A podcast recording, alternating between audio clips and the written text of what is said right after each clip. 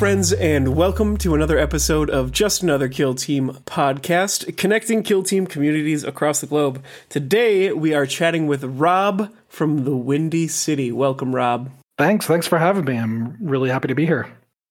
Yeah, we're excited to catch up with you a little bit. You know, it's been about a year since we last met because we met right before I came to the Chicago Open and we played a single Hunter Clade mirror match that ended up actually helping me a lot later on that weekend.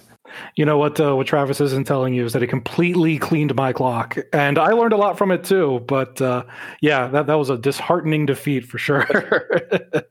I that ended up being a tournament like that was like right at the height of the Hunter Clade power power spike, and I definitely learned a little bit in the mirror match that I ended up applying, you know, at the two other mirror matches I played on that weekend. So it was definitely useful for both of us. Maybe a little bit more useful for me since I ended up taking that tournament. Definitely since then, it sounds like you know the dice dojo has been popping off. You know that's where i played last time i was there in chicago. It sounds like that's the the primary place to play in chicago. Yeah we've we've got a handful of other game stores kind of within the city but chicago uh chicagoland dice dojo definitely has the biggest community there. Um, we've got the tournament coming up this weekend. We've already maxed out at 24 players.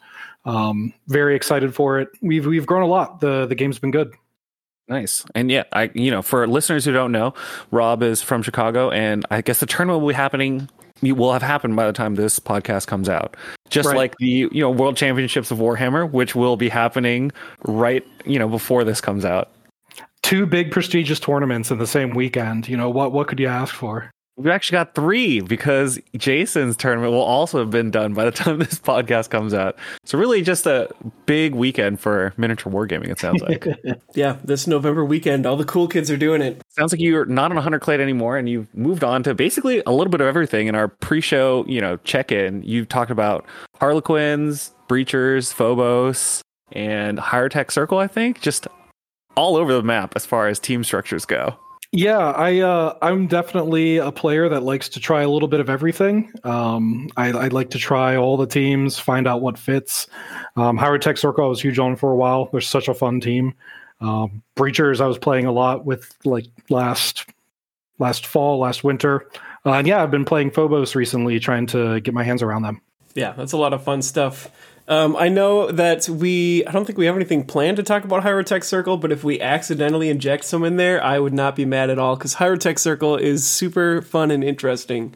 Um, so just throwing that out there as just a food for thought kind of thing. Talking about food, you know, I guess that's uh, our parasocial catch up for, for the week.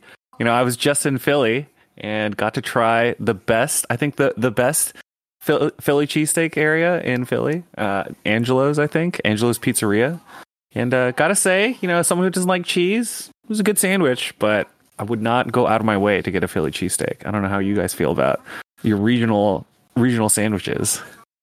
Well, uh, what kind of cheese did you get on it? Unfortunately, I don't like cheese, so I'm actually literally the worst person to try cheesesteaks, just because I don't super enjoy eating cheese. My girlfriend thought it was a good sandwich, but she also doesn't like sandwiches as a food type. So really just the worst pair of tourists to go visit Philly and rate food. I uh, I lived in Philly for eight years before coming to Chicago, so uh, you know I, you you got to try plenty of cheesesteaks while while living there. But uh, I, I, think my favorite was at Oscar's Tavern, where you could buy a cheese steak and a half, which is exactly what it says on the tin. um, but uh, yeah, I, I, love a cheesesteak. And Chicago actually has some pretty good locations, believe it or not. I think Chicago's was like the Italian beef sandwich, right? Oh yeah, yeah. That, that's their that's their big sandwich here. I think the the cheesesteak and the Italian beef sandwich are more similar than they're different. And maybe I'll get run out of the city for saying that. but uh, I think I, I would take a cheesesteak every day. Now I can't share this with people in Chicago. Yeah, you know, in New York, you know, we have chopped cheeses. I had one of those while I was drunk, and it was great. So that is currently the be- the favorite. But I was heavily inebriated when I ate it, so I don't really know if that was important for my enjoyment of it. So at the moment, it's like chopped cheese, Philly cheesesteak, Italian. Well, actually, I don't even know because I didn't even try the Italian beef when I was in Chicago. I just ended up not having time to when I was there. What have you been up to, Jason? You have any uh, foods that you got to get for the Renegade Wargaming tournament? Um, I haven't really done anything super exciting food wise. Um, I feel like there's a Jersey Mike's that I go to sometimes around Renegade time. Actually, I live pretty close to a Jersey Mike's now, and they've got a cheesesteak that's good. But I mean, I don't know. I'm a simple dude with simple tastes. Um, other than that, I actually want to shout out Thor Mike, who's one of our Patreons. He actually bought the first ever copy of The End that left Minnesota. Um, the End is is my is my homemade war game, and um, nice. Thanks for that. That's uh that's yeah, a big thanks, moment. Thor for. Mike. Yeah, that's really exciting. Congratulations. You have your Discord and everything set up just alongside our Just Another Kill Team Discord, right? Yes, I've got a Discord set up for the end. Um, I've got a website with the rules on it. It's it's been a fun journey. I've kicked off weekly game nights for that as well, which is off to a decent start. Um, it's been a lot of fun. I've got three factions on the website and nine of them total between including like the playtesting stuff as well. It's uh, it's been a fun little adventure. Been getting busy, you know, stealing ideas from Kill Team, I assume, with all this TTS practice. You gotta. Uh, no, it's um, it actually is inspired after having taught like hundred people how to play Kill Team. Um, I was just trying to make something that plays faster, uh, doesn't have obscuring, but kind of captures the same vibe, and is just like a tabletop skirmish thing. So it's it's set in the apocalypse, and then kind of like in a nutshell, um, instead of like every player activates every model, um, your whole team is on the board, and then each player has three actions, and you decide what it is ahead of time. So, like, if it was, if we were using kill team models, I'd be like, the nob's gonna run, the comms boy's gonna move and shoot, and then the sniper boy's gonna do an aim shot, and then you would be like, okay, this intercessor is gonna move and shoot, this intercessor is gonna do an aim shot, that one's gonna run, and then we just ping pong through those three, and then everyone is basically on conceal until you play a card on on them, and now they're they're eligible to be shot. Um, there's a couple other little like nuances in there. It's it's super fast because all of the decision making is is put into a little window. Um, so like kill team, You've got you've got like lower model counts than Kill Team, right? yeah. So it's like three to eight. Like the hordiest team in the game has eight models, and the most elite has three. Yeah. So hopefully, you know, Thor Mike, give us a shout out when you get get the game in hand and tell us how it's been going. Yes, yes, definitely looking forward to that. And anyone that else that wants to check it out, um, we can throw a link in there as well. You know, when we were doing the show notes, Rob, you actually brought up a really good point on try- how you started setting up your own like little community. Because I think you mentioned, you know, earlier that you moved from Philly to Chicago, and I did something very similar where I moved from California to New York, and in the process, kind of like created a third place for me and my friends to play our games. So maybe you can talk a little bit about the concept of a third place for anyone who doesn't know about it. Yeah, uh, you know, I'm not a sociologist, so if you get a professional to tell you a different definition, then listen to them. But a third place is it's a place beyond your home, beyond your work.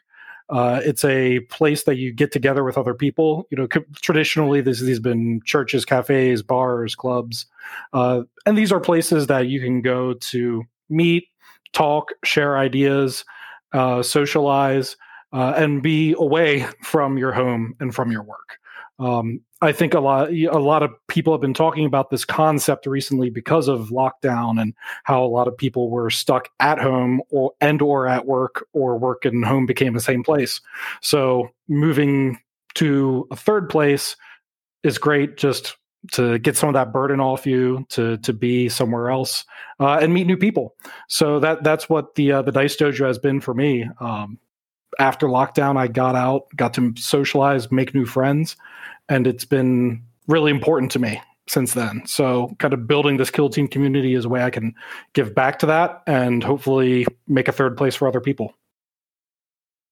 Yeah. I mean, I've done something similar and that honestly was a big deal for me in New York because, you know, before before I'd moved, I didn't actually know anyone in the city. So I definitely had this happen for me at the Brooklyn Strategist where basically as I was running stuff, I got to meet a lot of new faces and they definitely helped me in all sorts of ways. You know, the New York Open couldn't have been run without my friends at the Strat and other places that I've found in New York. So when you mentioned it, I was like, oh yeah, a third place. And one of the most important things about having that third place is making sure that it was as welcoming as possible, I'm sure. Yeah. And, you know, part of the responsibilities of being a community leader, whether that's formal or informal, is cultivating the vibe, right? Like making sure everyone is welcome, making sure everyone is safe, uh, making sure everyone's having a good time. Uh, sometimes that means you know sacrificing your own time, teaching someone new to the game. Uh, sometimes that can be stepping in. You know, hey, you know, we're all here to have some fun, cool off a little bit. But uh, I've been very thankful that the the crowd that plays at the community, uh, the crowd that plays at the dojo, has been wonderful. Haven't had any uh, awkward conversations. Haven't had to throw anyone out of the store or anything like that. So uh, I, I'm very thankful for that. Yeah, you know, uh, luckily for you, because you know, I I have been partial or been privy to some of those more awkward conversations. At Oh, the no. shop. Just you know, New York has got so many people and so many different kinds of personalities, and there's definitely a handful of stories about players who basically gotten like excised from like the strat just because they had some mm, maybe questionable views that they wanted to talk about in the shop. So Oh boy, hopefully yeah. nobody nobody has to deal with that but it's definitely something that you know as a community lead or if you just are at the shop a lot you know keep your eyes out keep your ears peeled because it only takes one kind of awkward bad interaction for people who have felt comfortable to stop feeling comfortable in places and that's always not a great feeling to be a part of if you could have said something Right. And you know the the the saying is one bad apple spoils the bunch, right? So, you know, having w- one of those kind of poisonous personalities can drive people away and then you know, it's it's a web of socialization. So once one person's gone, you know, oh, my friend doesn't go as much as I used as they used to. I'm going to stop going, and that's kind of how you get a real community death. Always got to make sure that you're getting in newer players and for the more experienced players making sure that you are a good resource for those new players i've always found Yeah, I think that uh, Discord has done a lot to really kind of help those communities and those game stores.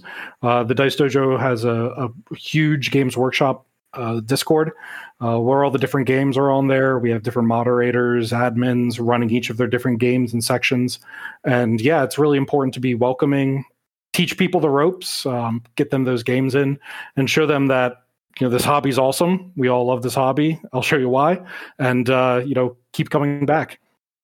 do you guys have any like special like dice dojo discord things that you guys do because i know you know bands in australia he's got like bots set up to like key into like i think the kill team discord and podcasts and a bunch of other stuff do you guys have any automation features like that or is it mostly just kind of like people who are mods or helpers you know keeping everything in order Yeah, we do. We do have some. Uh, we have an auto mod on there that you know comes through comments looking for spam or any kind of you know disruptive speech, that sort of thing, and then the, the mod team can review that.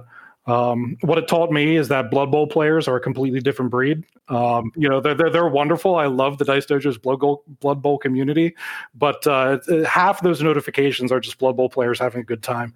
So uh, I don't know if you've had that experience, but uh, yeah, No, we our blood bowl scene is uh, still on the small side and they mostly play sevens at least at the strat. I think in carcosa one of the stores in the brooklyn area they have an 11s league that's very very active but they skew a little bit more toward like a gentleman club vibe where everyone kind of already knows each other. Yeah. so it's not they don't they don't do it on the internet they do it in person i'm sure. Beyond that like what i our discord has a monthly painting contest um, where some of the admins will come in and judge and the winner of the previous month will be a guest judge. Uh, there's a store credit gift certificate for the winner. Uh, they have different themes every month. That's a really cool way to participate with the community uh, recently, we started a book club uh, that I've been participating in. It's a, a 40K and recently fantasy book club where we kind of read different books in the 40K universe. Then we meet once a month at a cafe and talk them through, um, which I kind of joined because I was a little curious. Um, but I've, I've really been enjoying it. It's been uh, it's been a lot of fun. It's actually I actually have not been I actually that's not true. I've been reading a little bit more 40k stuff. And I just haven't really talked to anyone about any of that stuff, so it would be kind of neat. Which one? What books have you, or what is the current book? What is the current read on the Chicago Dice Dojo scene? So uh, we are currently reading, uh, and I'm going to be back because I'm actually not reading this book just yet. Um, but it's the uh, the most recent uh, Fabius Bile uh, Primogenitor is our November book. Um, we've read the Infinite, the Divine, Gaunt's Ghosts, Horus Rising. We kind of did some of those greatest hits, but uh, we've we've been dipping our toes into fantasy. Last uh, for October for the spooky spooky month, we read a Vampire Genevieve uh, book from 1989, so older than a lot of the people on the Discord, but uh, it was a lot of fun. It's uh, a really kind of fun fantasy throwback book. That is actually super cool. Like, just not you're not even in the 40k verse at that point. You're actually just reading actual fantasy. Yeah. Hey, that's that's good. You guys are taking your your interests and then making broadening them out. That sounds really cool, actually. Did you were you playing Hierotek Circle when you read uh, the Infinite and the Divine? Uh, I was. Um, you know, it, and it, it definitely made me fall in love with the team.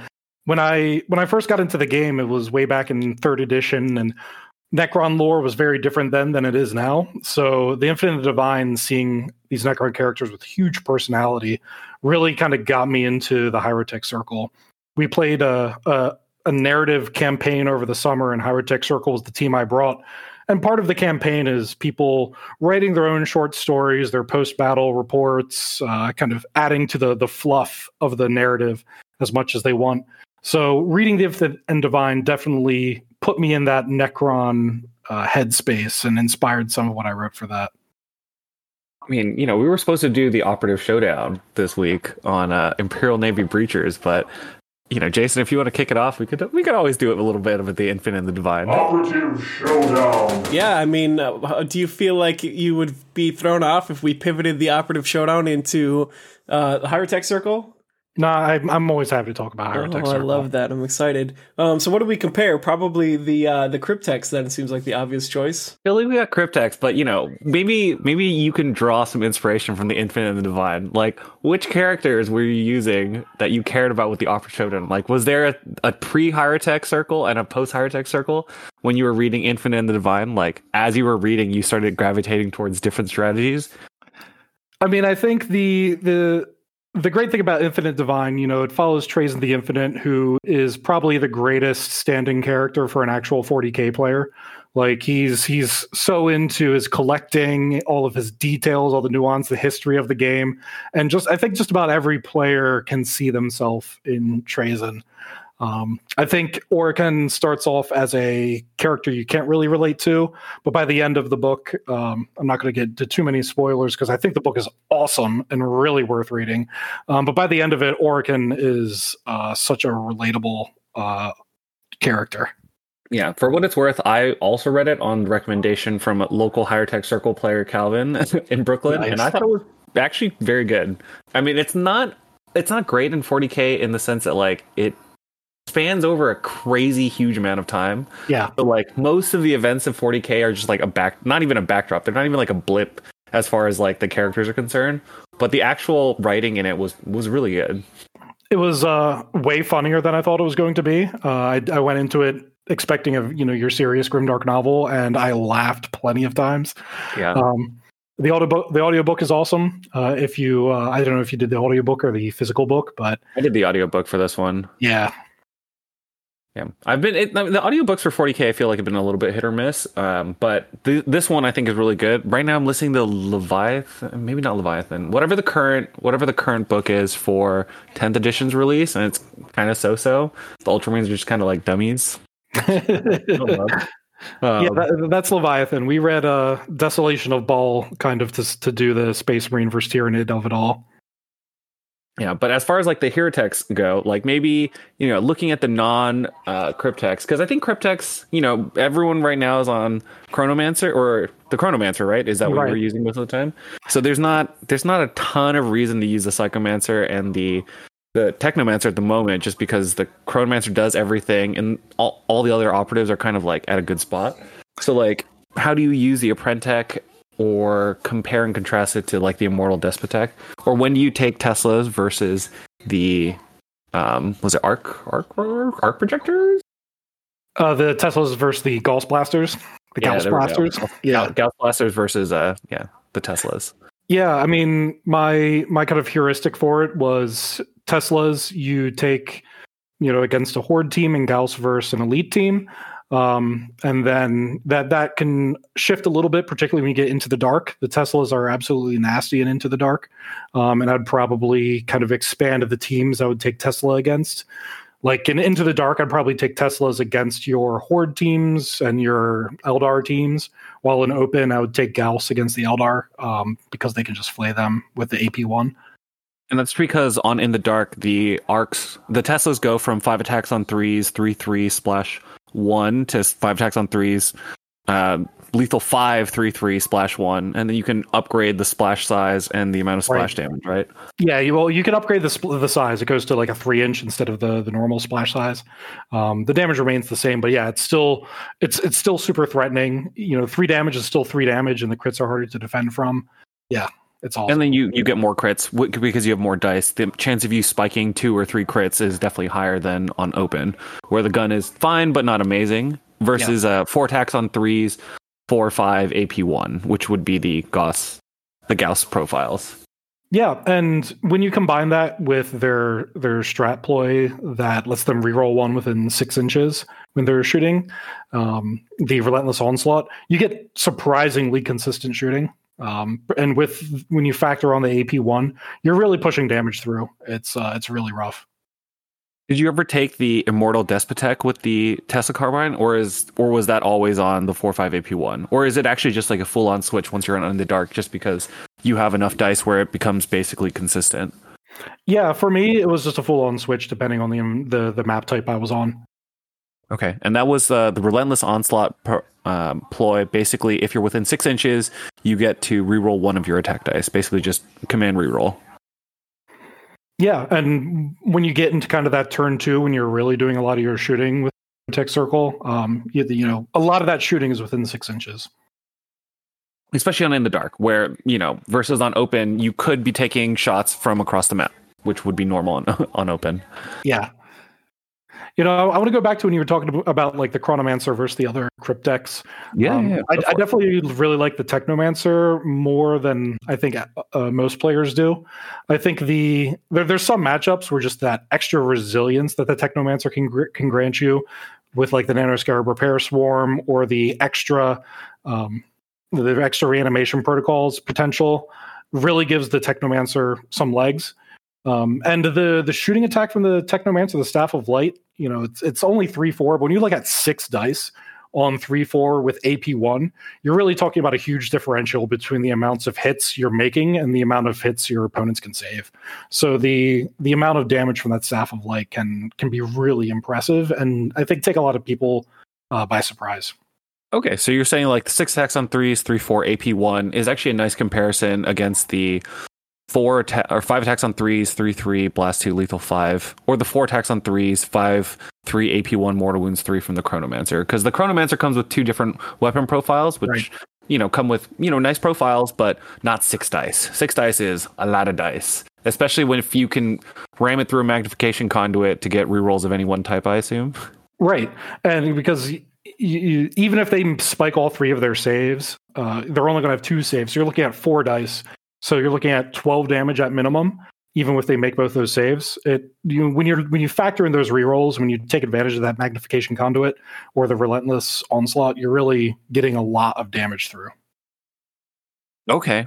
That's actually very cool. I hadn't really heard anyone playing it right now, but I guess you're using it as, you know, he's a good solo piece that is just making the rest of your team stronger. So which matchups are you looking to bring in the Technomancer versus the Chronomancer right now? Any kind of matchup where you know it's it's going to be a real kind of grind fest. One where you're going to be doing a lot of damage maybe one where they aren't going to be focusing on each of your individual immortals as much. You know you you can get that extra reanimation which is great. It costs the you know costs the apl but that was something i was usually having my uh, do. You know they're they're great for just doing a cryptek action that you don't want your main cryptek to be doing. And just having those extra spheres to reanimate, getting the extra healing from it, and Nanoscarab Repair Swarm. You know, it also. Uh, I'm looking at it right now. I'm sorry about that, but uh, it's, you know, preventing your operatives from being injured. Uh, I think it's something that's really easy to underestimate. But I think as players play the game more, they can really appreciate the difference that that can make. Okay, so you which which abilities were you leaving on your Cryptek versus your Apprentek? I guess when you're looking at the Technomancer. When I'm looking at it, An Yeah, important an important thing of, of for all aspiring Hierotek circle players is to figure out where your abilities are going. yeah, when I'm looking at the Technomancer, I'm usually taking the rites of reanimation and the Scarab Repair Swarm. Um, so that's the the rites of reanimation um, grants you the extra. Uh, Basically, an extra reanimation bubble. So anyone Thank within you. six inches of the Hierotek or the Apprentek, depending on who's using rites of reanimation, can basically start a reanimation. So you get a third a third start, right? One from the ploy, one from the bug, and then one from your Hierotek or your uh, Cryptek. Right. And the nanoscarab repair swarm, it prevents your operatives from being injured. And in addition, they regain one additional lost wound from living metal and are reanimated additional uh, wound remaining. So when you factor in the changes to the amount of wounds that they come back with, you're talking about reanimating with full wounds realistically, somewhat consistently. And with the change to the timing of how a lot of these cryptek abilities go, you know, I'll use the nanoscarab repair swarm from the technomancer so that that cannot be injured time lasts until the next time they're activated so you can prov- you can take that for a turning point and a half you can take it for a long time Yeah, yeah. I mean, it's a a nice and interesting way of thinking about it. I think compared to everyone abusing the the nanomine or the temporal nanomine right now, so no one else can move around. I think that's probably the way that I hear most people play this. But this would be you're trying to take punches probably in a shooting matchup, so like Yeah. Vetguard or Pathfinders, where the extra durability is really going to come into play. yeah particularly with a team like vetguard that has multiple high ap threats that you know that's what's that's what really spooks you right is these high ap threats. So vetguard uh, inquisition inquisition is another one that particularly with the change to they can't just make you pay or deny your reanimation protocols anymore. That's uh that's another matchup that i would definitely consider this in. It's also it's also a little bit of hedging against a nanomine nerf coming down the pipeline because I think uh, a, a lot of people agree that uh, it, it might be a little on the strong side and it could have a target on it. So that's something that you know if if, if you think that that's going to be a course that's GW is going to take, uh, get your games with Technomancer now so you're prepared. Yeah, I've, I can I've kind that. of thought all along that like Hierotek Circle is another one of those teams that has a lot of tools in there. Like, I mean, like people haven't really explored death marks that much, and like I see like the mobility is a problem, but I'm like. There's gonna be some kind of a cool play if someone were to dig deep enough to like do something especially nifty with the death mark and like command him to shoot again and like all that kind of stuff is like is there, but like I think it's kind of being slept on. Um, and and just like the fact that they have so many tools and combos and synergies, as soon as we like bother to get creative, I think a lot of cool stuff is going to surface. Yeah, it's one of those teams that I, I think is so much fun to play. You'll feel so smart playing them. You know, when you bank that shot through your Apprentek and, you know, do a ton of damage against an operative they weren't expecting.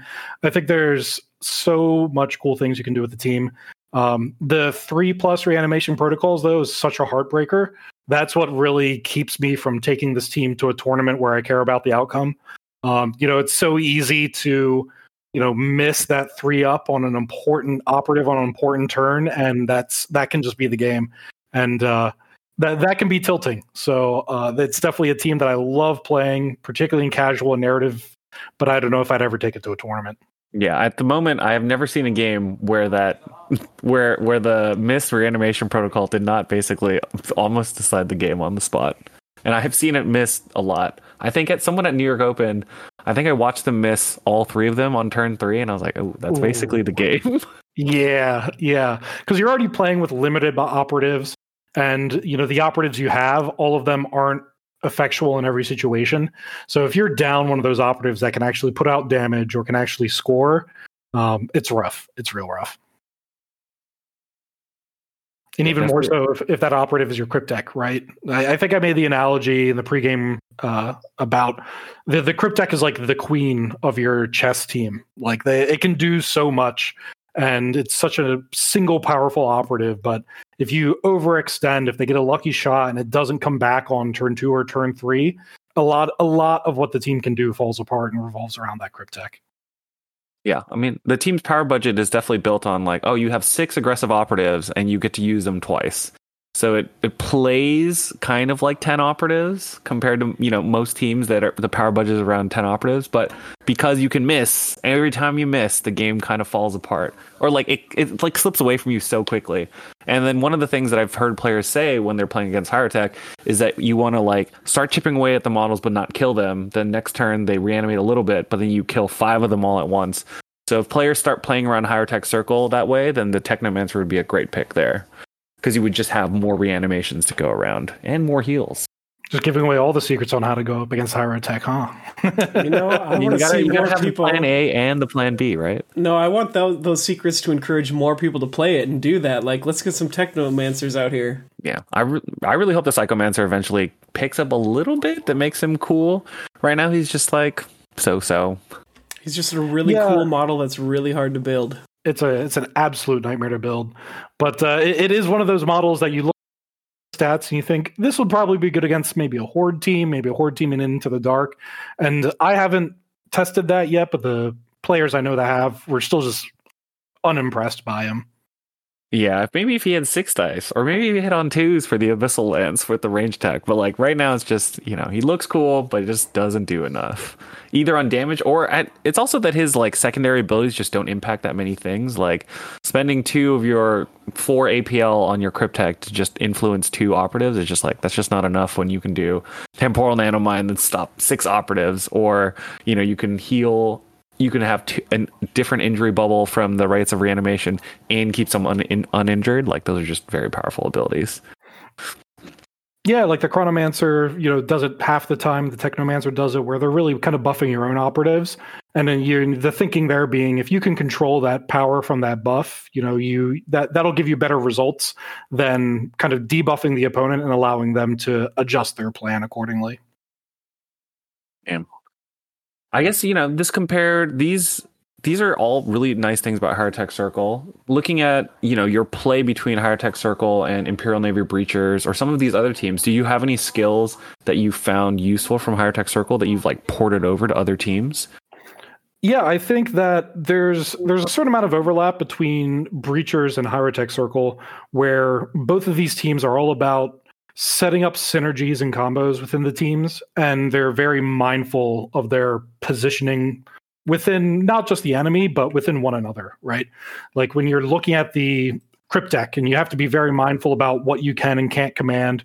Where's your Despotek? If you're not commanding your Despotek, who else are you commanding? And that's not dissimilar from breach and clear with navy breachers right? You got to have your own pockets your own groups of combos sitting around and you have to be mindful of that. You have to be you have to have contingencies if your opponent interrupts your plans. Okay now who else do i breach and clear with? So there's definitely some overlap there. Nice.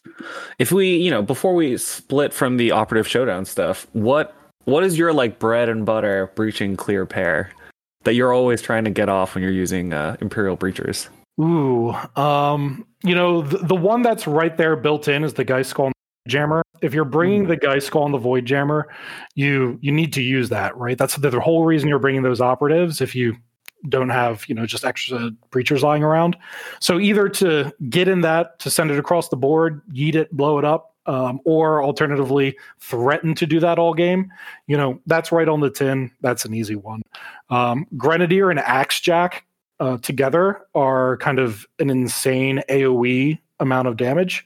Um, between the Reap from the Axe Jack and the Grenadier, whether you're doing the demo charge, if you're close enough, or the frag grenade, you know, you're really representing a lot of damage in one place. And I guess the my next favorite one is going to be the Endurant plus the Hatch Cutter, cutter actually. So, so I, I love the Endurant because he's just he's tanky for a team that's already pretty tanky. The two up save and his 12 ish wounds, depending on whether you take stims or not, he, he can really get in the mix and stick around. And the hatch cutter, on the other hand, you know, hitting on fours can be heartbreaking. But if he's got combat support from that endurant, hitting on threes really makes that a much more threatening operative. And the endurant being forward up on the field, he's he can really stick around for a while. So I, I love the endurant, you know, pressing a button and charging, shooting and charging, and then following it up with the hatch cutter, whose fist becomes a lot better when you have a three up instead of a four up. Okay, yeah, that's actually a nice nice chunk of uh, operatives. Definitely the Geist Skull if you're going to take it. I, you, it's very good, and I've seen a lot of players never take the robots, and it just seems, feels like a mistake if you're playing them. Maybe you don't always take both robots, but you should always be taking at least one of them. I think. Yeah, more often than not, I think when players kind of move outside of just the one box of breachers and they get those extra breachers, it's like, oh man, look at all these guys with guns that can do missions. You know, at, at first that feels really powerful if you've been playing with two robots all the time. But I think you're absolutely right where you want to have one at least one robot in most matchups and more often than not you don't want two robots and there aren't a whole lot of situations where you just want the extra bodies. Yeah. I think just yeah, the area denial that you can do, you know, one thing that I've seen is you can do the move the cambot up at some other turn and then you can breach and clear the cambot reveal along with a gunner, and that way you can snipe a model that someone's not ready for. That's right. pretty pretty nice long range thing that you know you just really can't do with two dorks.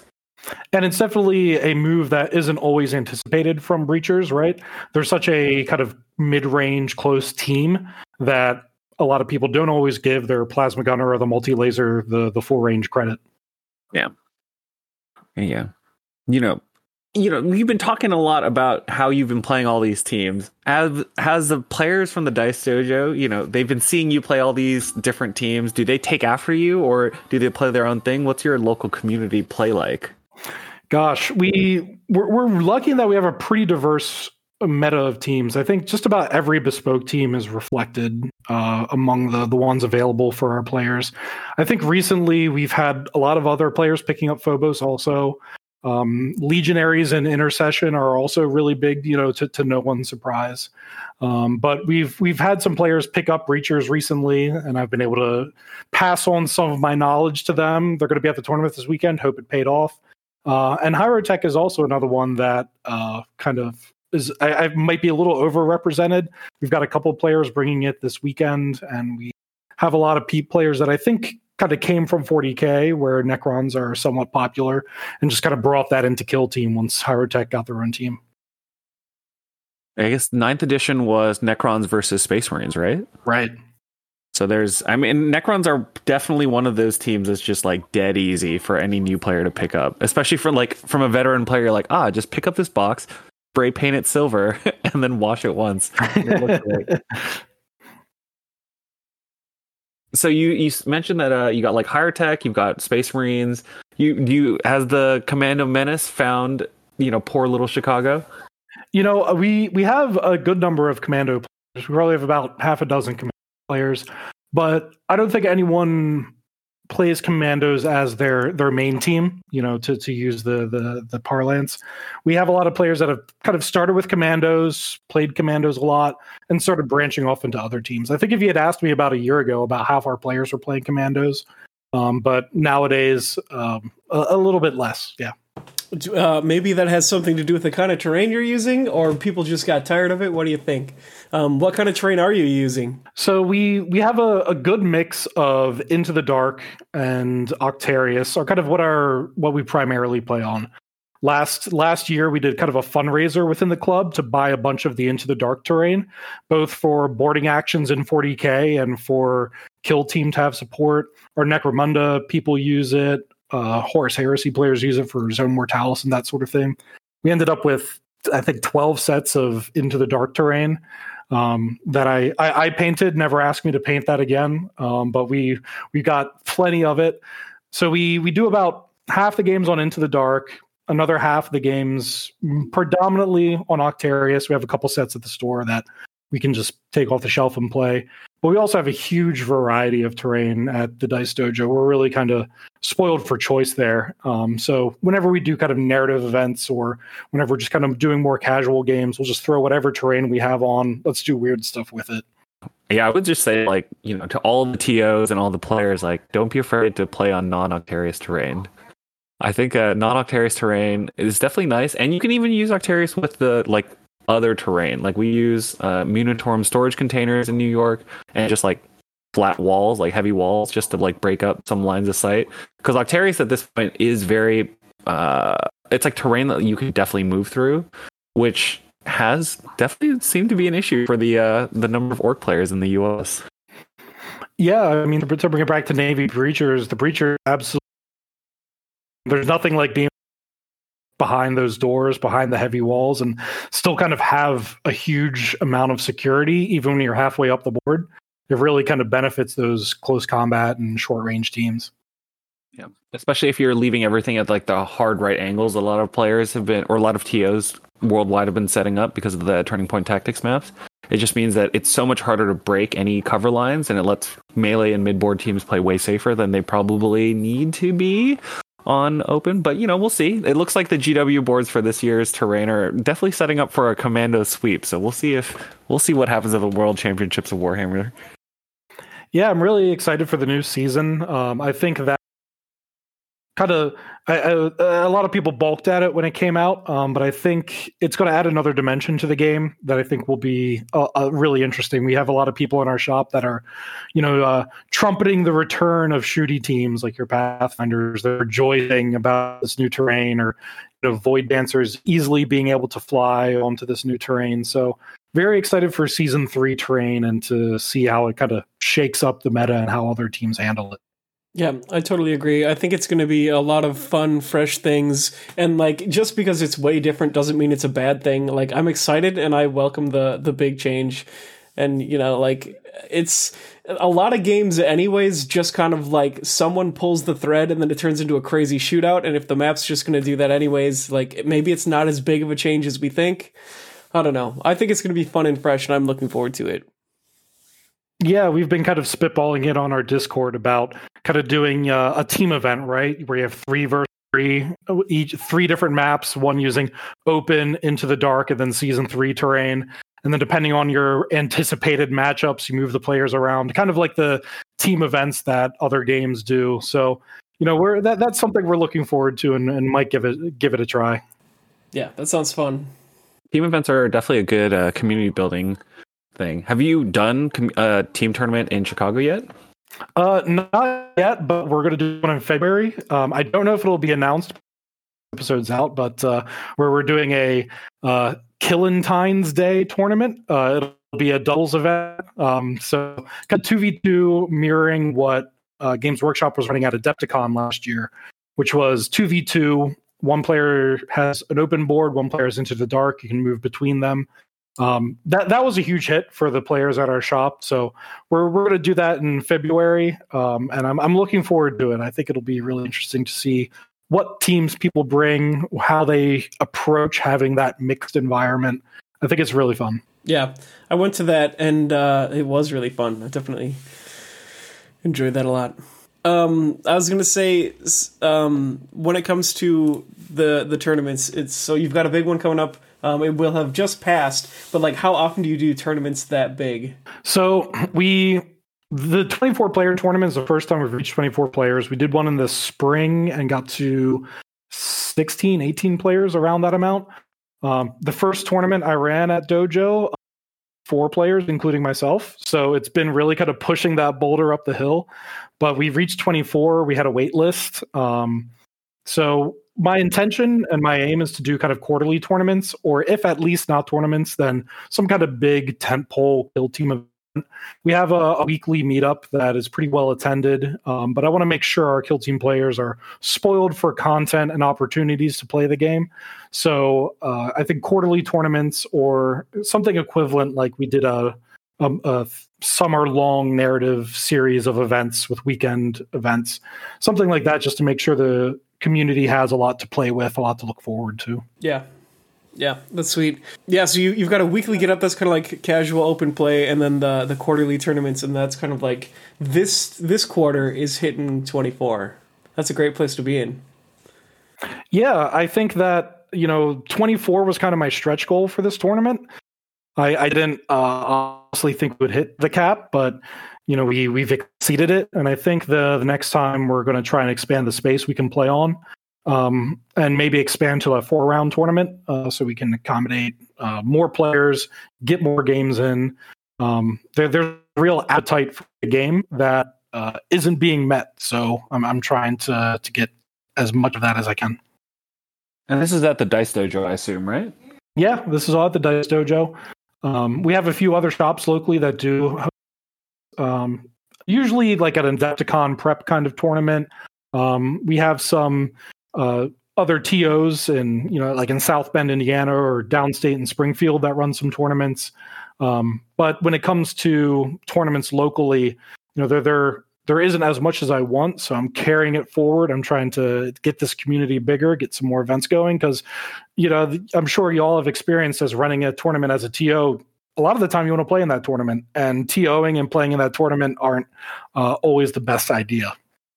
Yeah, I would definitely tell people not to do it. I know a lot of TOs do do it, but I think it just leads to too many kind of like bad feels for the newer players, especially if you get caught in something. It also kind of drives home that new player thing where they're like they don't want to ask for help, which I don't think is great. Yeah, I think that you know, personally, I would rather participate if I'm particip- participating in the tournament. I want the TO to be present. I don't want them to have to pay attention to a game. And you know, whenever you're creating any event, think about what you would want in that event, and your passion will follow through and bring people to it. So, yeah, I agree with you, Travis. Yeah definitely is not like I'm for I've definitely seen, you know, we've we've heard of other players who, you know, one of my local guys in Westchester, he runs his own tournament and he wants to play in them because he only gets so much time to play in these tournaments. So there's a lot of different competing things for why people run tournaments. So I'm definitely open to those arguments, but personally, I feel like if the goal is to grow the scene, you really want to make sure that those players feel like they're taken care of you know, speaking of like you know players from your hometown, you have any uh, characters that help you set up in Chicago, or you know, make sure that the Chicago scene is working outside of you? Yeah, I mean, um, shout out to uh, to Mike K, Colby, and Matt V. These were players that you know when I was running these four player events, three player events, trying to get the scene off the off the ground. They were there attending every event really kind of bringing the vibes, being great members of the community. We've got uh, JT, who's kind of our local uh, painting judge. He's a, he's an award winning painter. He's he's excellent. He's also a great friend and great kill team player. Um, I'm pretty sure he's put put in more games with uh, Compendium Ecclesiarchy than any other player in the world. Um, so I really appreciate him always willing to try out different matchups. Uh, locally, we have uh, Nick M, who you might know as Venture Minis. Uh, they do their own videos. They've got a great video on VetGuard that you know I consider kind of the the go to document if you're starting that team. Uh, and even if you're playing against that team, if you haven't learned how threatening that demo vet can be, that video will tell you that. And uh, of course, I'd be remiss, you know, not to thank JD, Lex, and Emma at the Dice Dojo who really give us that space, that tournament, the prize support to let a community grow. Really, who's who in Chicago, huh? Yeah, I mean we've we've got a, a lot of really interesting person. I mentioned Michael. Um, he he's probably my favorite kit basher out there. He has probably about half a dozen kill teams. They're all or orc themed. He's got some blooded grots that'll really uh, make you laugh. Uh, he's got some blooded grots working on some orc orc intercession teams. Uh, Kasrkin, but as kind of your more elite grots. He, he's got some really inspiring stuff. Yeah, that's that's super fun. Um, we've got a uh, there's a player over here that had a orc intercession team as well, and he actually won a best painted. Um, he had like a whole display board. It was like a tiki hut. yeah, I mean, is good. Uh, yeah, I, I, I played against that guy at Adepticon. Yeah. yep. He's local over here. Um, sweet. Yeah. So moving right along into niche tactics. Niche tactics. We kind of teased a little bit earlier that we were going to chat about Phobos. Um, we're gonna we're gonna make that the topic of niche tactics. So when it comes to the way to play Phobos, um, do you have like how do you expect your turns to go in terms of scoring? Do you do you like to uh, lurk a little bit and then pounce, or like keep it even, like score more on the early game, more on the late game, kind of keep it steady. Yeah, I think, and again, you know, I'm I'm still learning the team. I think Tomas at Two Casuals really kind of the the the the authority on the tactics. That's who I've learned from. But I think that for me with Phobos, you really want to score early because the durability of your models doesn't guarantee that you're going to have a lot of power in the late game. So I think taking advantage of their mobility, um, of their specialists, all the really neat kind of crafty things they can do, taking advantage of those early to score as much as you can, I think is the, the way to play. Make that offer. Um, you know, turn two is going to be your most crucial turn, but turn one, you really want to set yourself up for that turn two and put that victory point lead in place early. So are you willing to do like something risky to get like a like let's say it's loot for example. Are you are you pushing aggressively for that 4-2 lead or uh, just kind of case by case? No, I, I, I think that four two lead on loot is great. You really want to like drink their milkshake, right? You've got the mobility where you can get your operatives up towards their objectives, and you you have some tricks to kind of plant your your operative there and de- disincentivize them from moving up there, right? You've got smoke to protect your operatives. You've got the haywire mine to just throw that out and make your opponent really consider is now the time to go up against that and is that a risk i'm willing to take? Um, yeah i think going for that 4-2 lead on loot is is the way to go. And then you know going into the future turns are you trying to drop into like a 2-4 or keep it even? There you really want to keep it even. Uh, you know once once you've extended you you really need to start punching back and eliminating the threats to your operatives right? So you're going to be spending a lot of command points on that on turn two. They're they're a, a CP hungry team, uh, but you've really used them on those strategic ploys to to get the extra movement in the mission action, to get P one, to get two shots. You know, you want to position yourself forward and aggressively, and then leverage those to eliminate threats and kind of keep that position. Yeah. Um, so I'm a little bit curious if you have thought about or dabbled at all in like any of the peer teams. Um, like if there's any merit. Actually, this could have been an operative showdown question. Uh, but here's a here's a goofy one. If you had to go all incursors or all in reavers, which would you do and why? Yeah, so if I had to pick one as kind of an all comers list, I'd probably go all Reavers. They're an operative that I've really kind of come around on. I think when the the team was first shown, you know, they were the least kind of sexy of all the options, right? Because they just have the sergeant and the regular operative. Where they really shine is kind of in the equipment they can make. And now they can do terror for zero. You know, there's a lot of power that comes in that terror, but doesn't jump off the page. Um, so I think that I would go all Reavers now if I had to do all six but I think there is merit in six incursors, and even in not a funny meme kind of way. Like I think that going six incursors with smoke and really leveraging being able to shoot through smoke, not be obscured, and really kind of like lay the hurt on other long range teams in ways that they're not expecting. Yeah, it gets pretty disgusting. Not gonna lie, I've uh, I've done quite a bit of of both, and um, I just are so much fun. Yeah, the, and, and that's what makes the team really cool. You have the infiltrators have this broad spectrum of specialists to pick and choose from that all have their place. Then you have the incursors, which are those, you know, operatives that are taking shots that no one has any right taking. And then you have your reavers, which are a perfectly respectable melee operative with really high mobility and their ability to reduce opponents' APL and take points from them that they weren't expecting.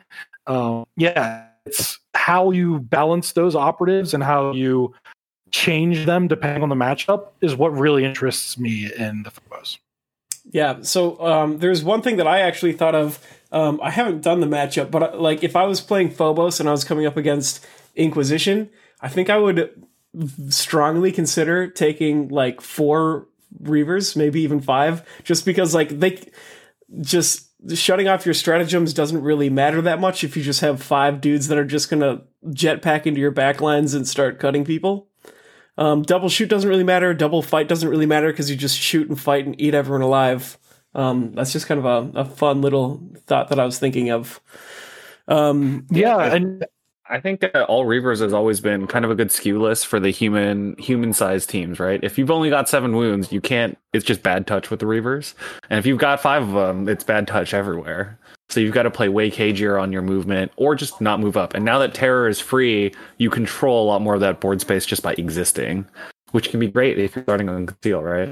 Yeah, and if you ever Yeah. do the the pure Reaver thing, like a couple of uh, tac ops that are really really fun to pair with that are um, if you do subversive control, it's really easy to just like jump into someone's backfield on turn three, and then with terror just steal their objective. Um, it's it's really just candy from a baby that one. Um, and then the other one is um, the one where you steal their barricades as well, uh, seize defenses, because you just have a Reaver run out there and just like grab a grab a barricade. Um, it's it's a bonus if your opponent is gonna take recon and they're trying to um, recover item, because you just park a Reaver on that item and you just say GG. Yeah, no, I, I've I'm right there with you. I've really liked the infiltration archetype with Phobos in a way that I don't like it with a lot of other teams. Like seize defenses is the is the type of objective that with Phobos you could reveal that turn one and plausibly take it, depending on how your opponent has deployed. And there's there's nothing like revealing that in turn one, your opponent looking at their board and thinking like they can't possibly reach this, they can't possibly take these objectives. Um, but you you've got the APL, you have the mobility, you have some of that deterrence with, with mines that really make them question whether they need to take it back. Yeah, I, I think infiltrate with Phobos is a ton of fun. And on in the dark, you know, those barricades are much easier to get to than they are on open, where like the barricades might actually be in your opponent's territory. But on in the dark, people do use them on the center line for some of those midboard objectives from time to time. They probably shouldn't against Phobos, but I have seen people do it. It's definitely the sort of thing that, yeah, as as it's it's one of those tricks, and Phobos has a ton of these that your opponent will fall for once, and then once they've gone up against Phobos a few times and they're to it, they won't fall for it again.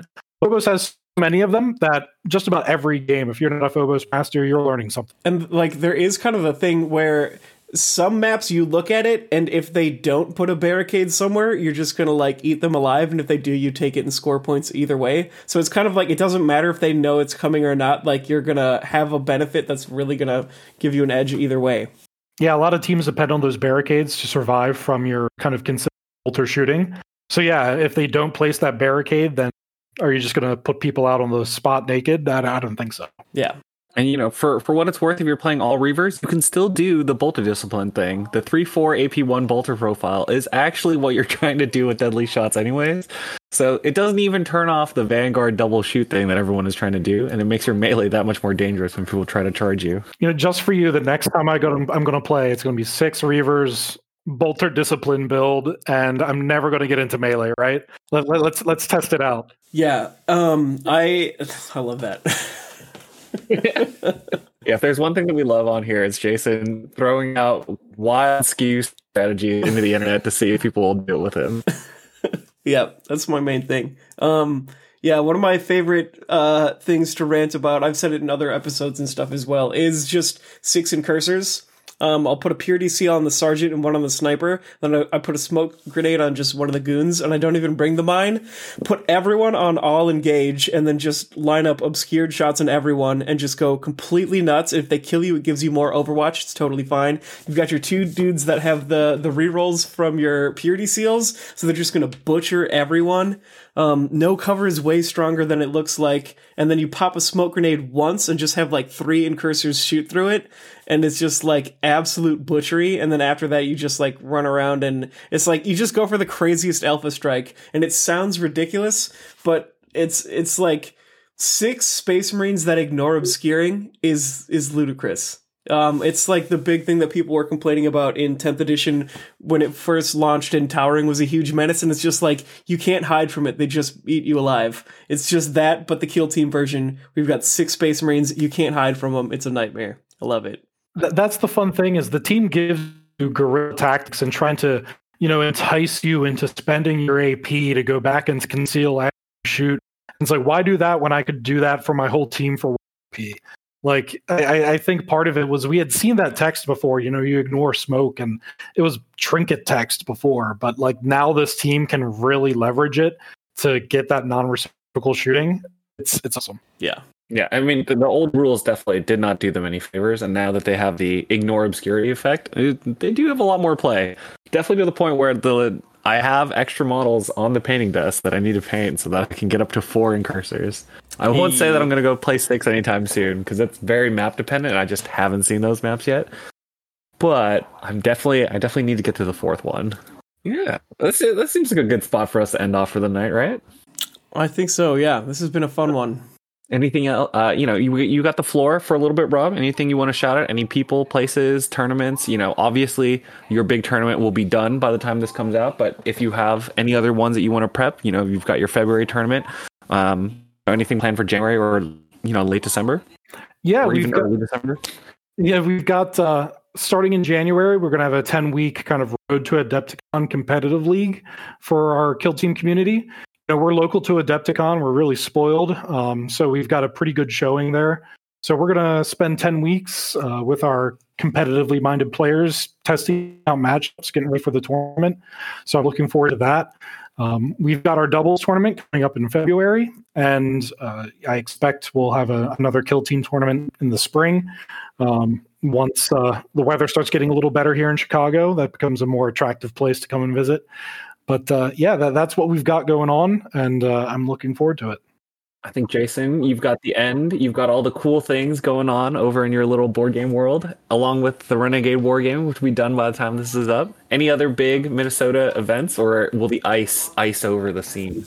Um, you know, like this is this is the season for me to come awake and and to come alive. Um, I kind of like I was running a league before, and then I just just fizzled out accidentally because I was so busy. But if people are are down to to come back, I think I'll run another league. Um, yeah, probably run a couple other smaller events. Um, Renegade, um, we've got a bunch of events at Renegade, so like I've noticed that people are willing to split for the other events. Like some of the kill team players went over to 40k. Um, some people went to Warcry. Some people went to Heresy. It's kind of all over the place. So um, I think if we run a big tournament that is is only kill team, we can make it even bigger than what Renegade's going to be this year. Um, so that's that's just a little food for thought. Some stuff that's coming up. Um, and then anyone that's listening, if you're looking to find games in Minnesota, if you're you can reach out and we'll hook you up. You know, and if you want to measure, you know, we've still got the measuring gauges over at Luster's Workshop. And hopefully, by the time everyone hears this, the World Championship Warhammer will have gone through. Nothing dramatic will have happened, and we'll have a brand new world champion. Yes. Well, thank you, listeners, for listening until the end, and thanks, Rob, for coming on. Yeah, thanks for having me. It's been a ton of fun. If you're in the Chicago area and you're looking for some kill team, feel free to reach out to me at chicagokillteam at gmail.com. Uh, we're running t- plenty of events at Dice Dojo. We've got a growing community and a lot of other Midwest TOs. So, uh, looking forward to it. Love and Kill Team. Thanks for having me.